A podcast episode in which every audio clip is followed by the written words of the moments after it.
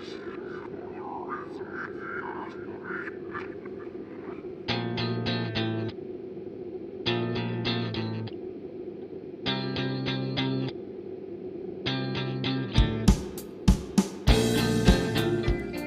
ログレ中華水曜日2022年2月13日です、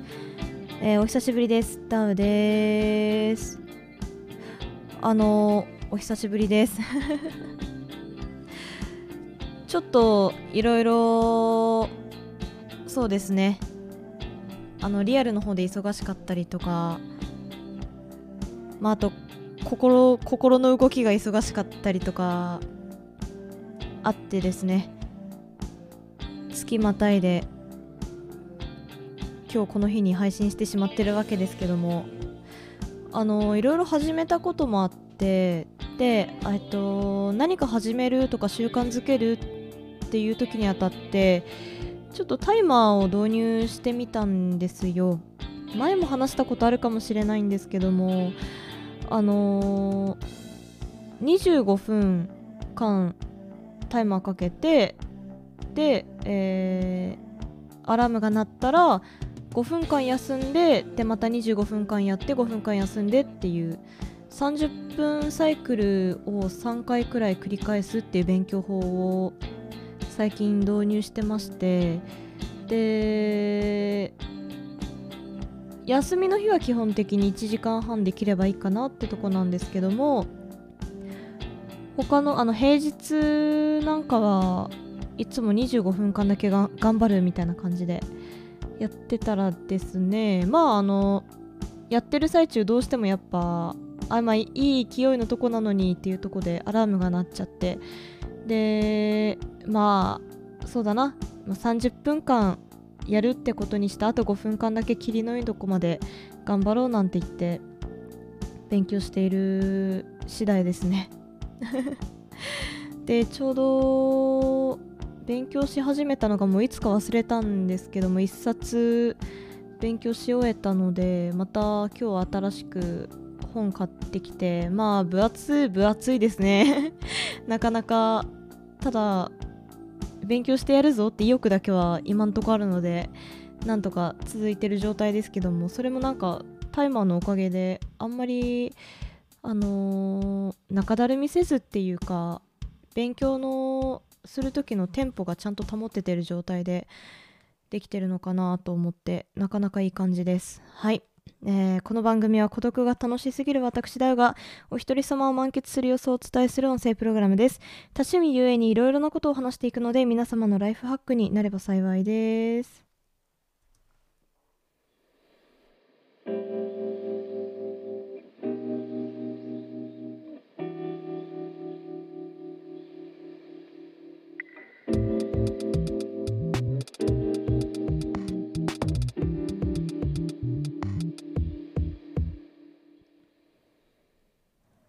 ちょっと今回2週間ほど空いてしまったので、えー普段話題をまとめているトピックをまとめているワンノートの方にですね2週間分なんか単語がずらっと 2週間分の単語がずらっと入っている状態なのでちょっと尻滅裂になっちゃうかもしれないんですけども今回はそうですねあえて言うなら恋愛の話になってきますかね。えーあのフィギュアスケートやってましたねオリンピック。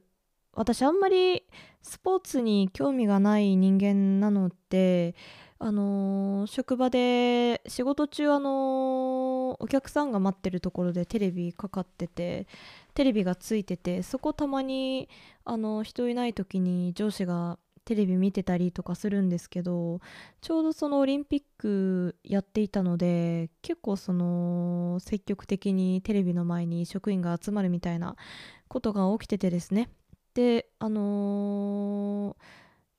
逆にどうしてもその仕事中だけどテレビの近くにいるみたいな時もあったりしてて私はそうですねそんなに興味はなかったんですけどそのテレビの近くにいる時間がそこそこあったりとかしてですね フィギュアスケートかかってるの見てわー手足長ーって思いながら見てたんですけどあの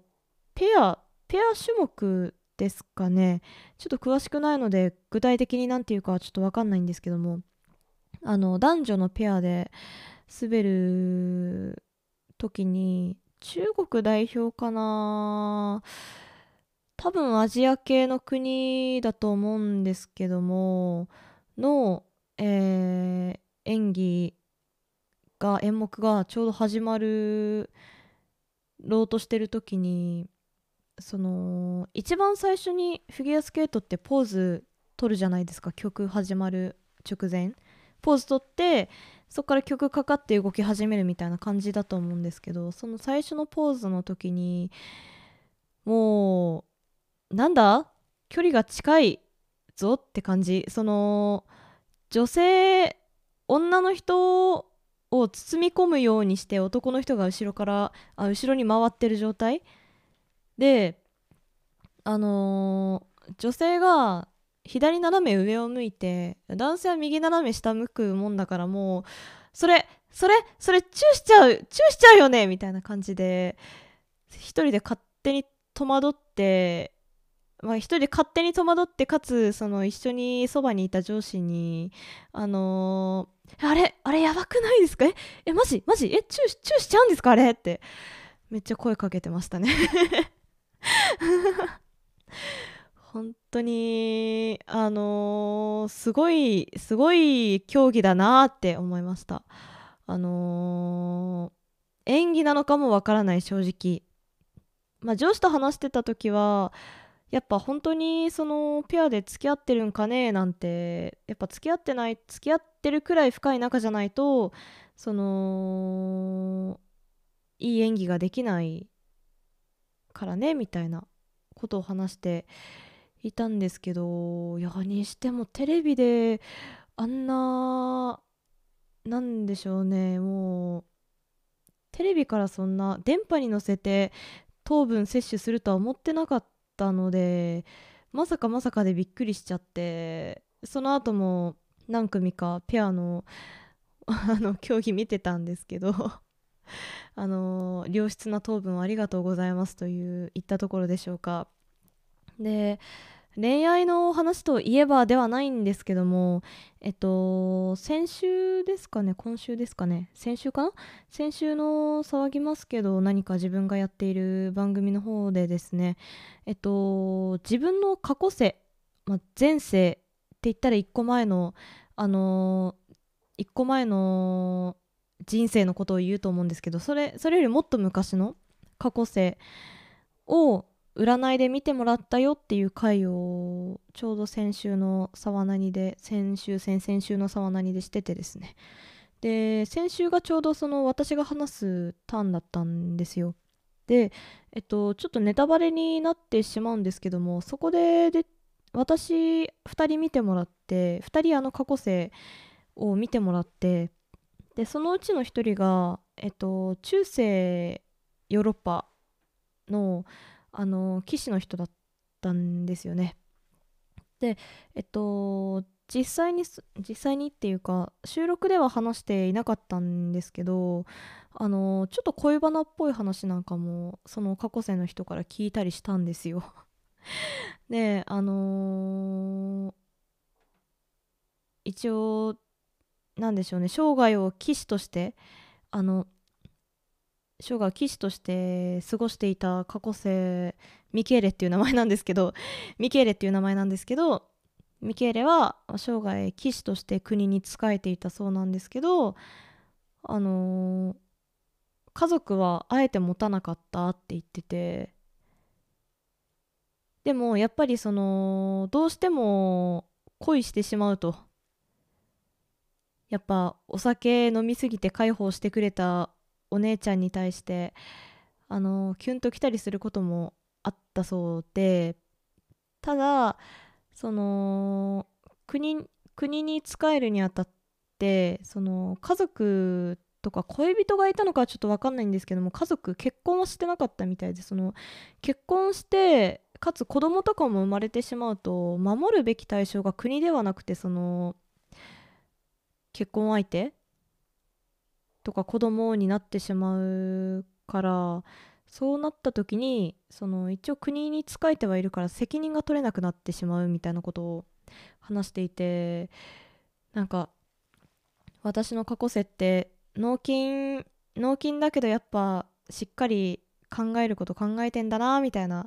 感じで私がキュンときてたんですけどね。でまあ過去生だから もう亡くなってる からあの好きになってもやっぱ叶わない恋なんですよね。であのなんでしょうね。2022年って私結構なんか恋愛について考えることが 多いなって最近ちょっと沢なり関係で考えることも結構多いので考えてしまうことも多いのでなかなかあれですけども。それで今年入って初詣に行ったっていう話を以前したと思うんですけどその時にあのおみくじの内容に「恋愛運今はまだダメ」って書いてあって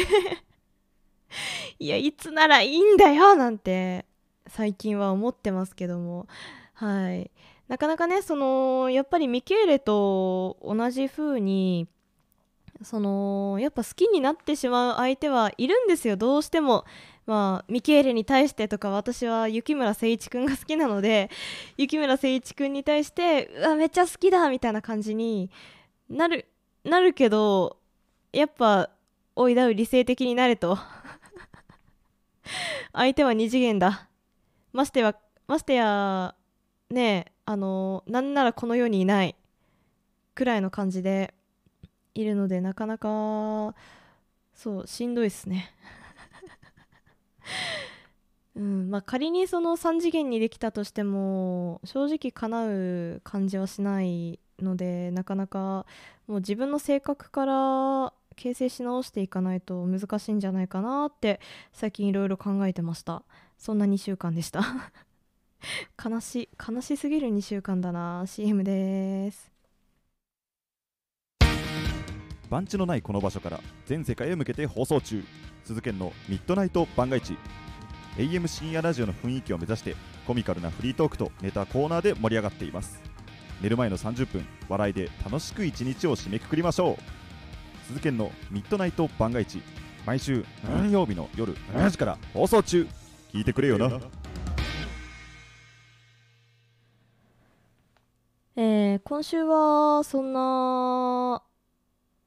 メイントークなんですけども、えー、こっからはですね音楽の話になってきます。やっぱ2週間も空いた分ですね結構いろんな曲聴いてました、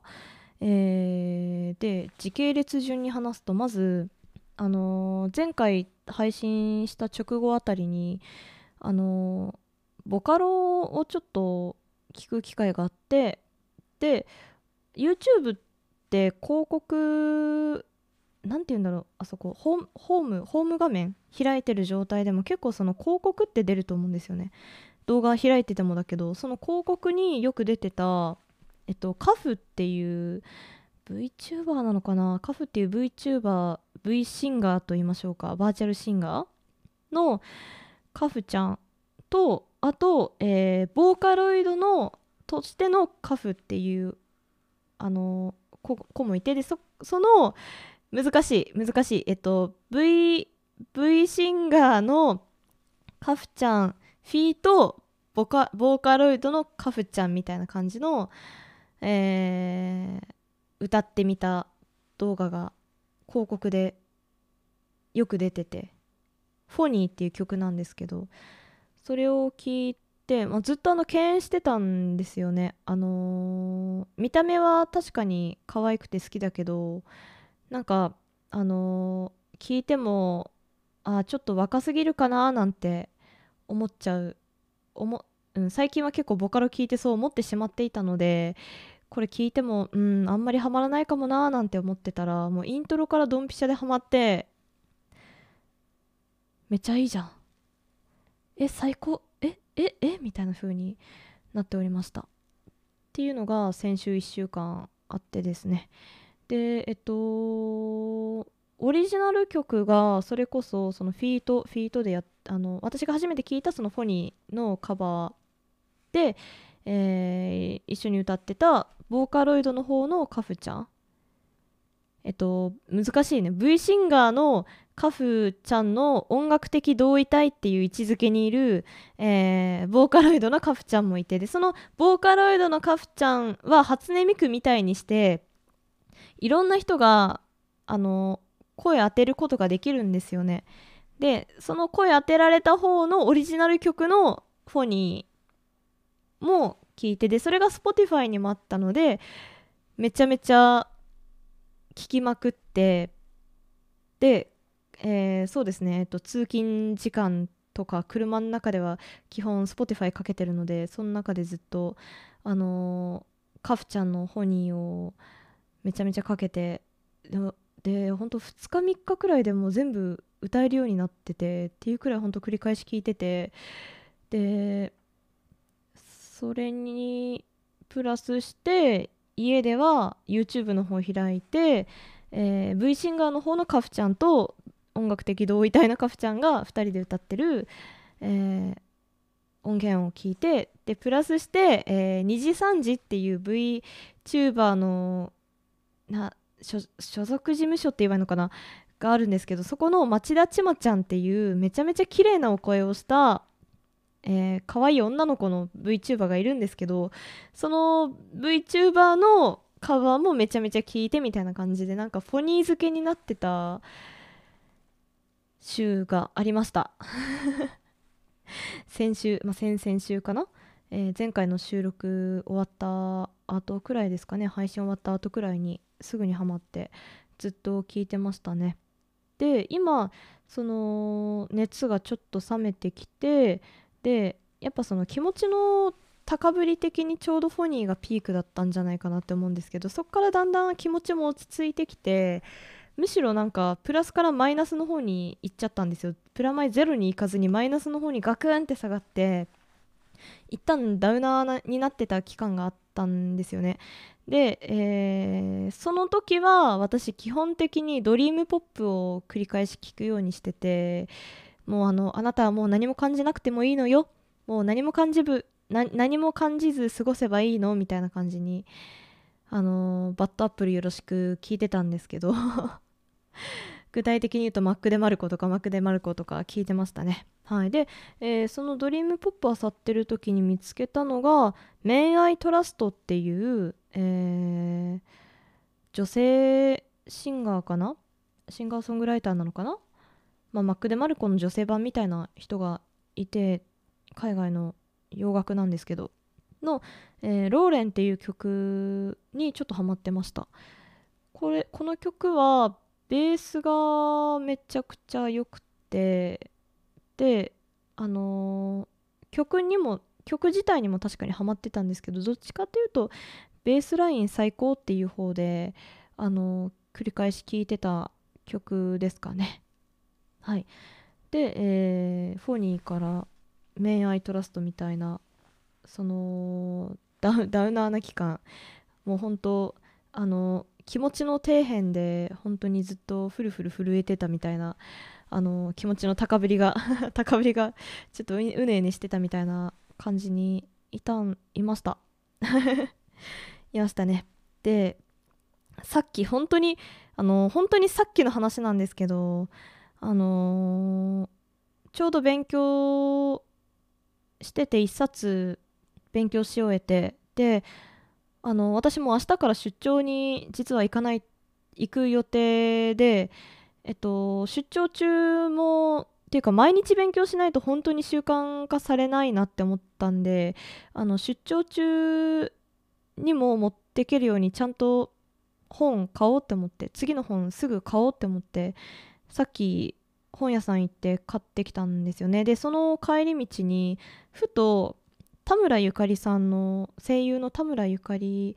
の曲が聴きたくなってちょっと何のアニメの曲だったか忘れたんですけどあのーちょうどなんかイヤーワーム的にメロディーが頭の中で流れてああ久しぶりに聴くかと思って本屋さんの帰り道車の中でかけたら結構その恋する乙女な曲だったんですよね。でさっきもその話した恋愛恋バナじゃないですけど。でまあそれも相まって結構ぐっさぐさぐさぐさみたいな感じでいろんなところに刺さってて。でなんかいろいろ聞いてるとやっぱなんかあのー確かにその恋する乙女みたいな曲に共感する部分もあるんですけどそもそもその曲に共感する前に自らの礼儀を正すべきだなってすごく車運転しながら思ってであのー、そうですね少林寺拳法的に言うと仁義中高礼なんですけどもあの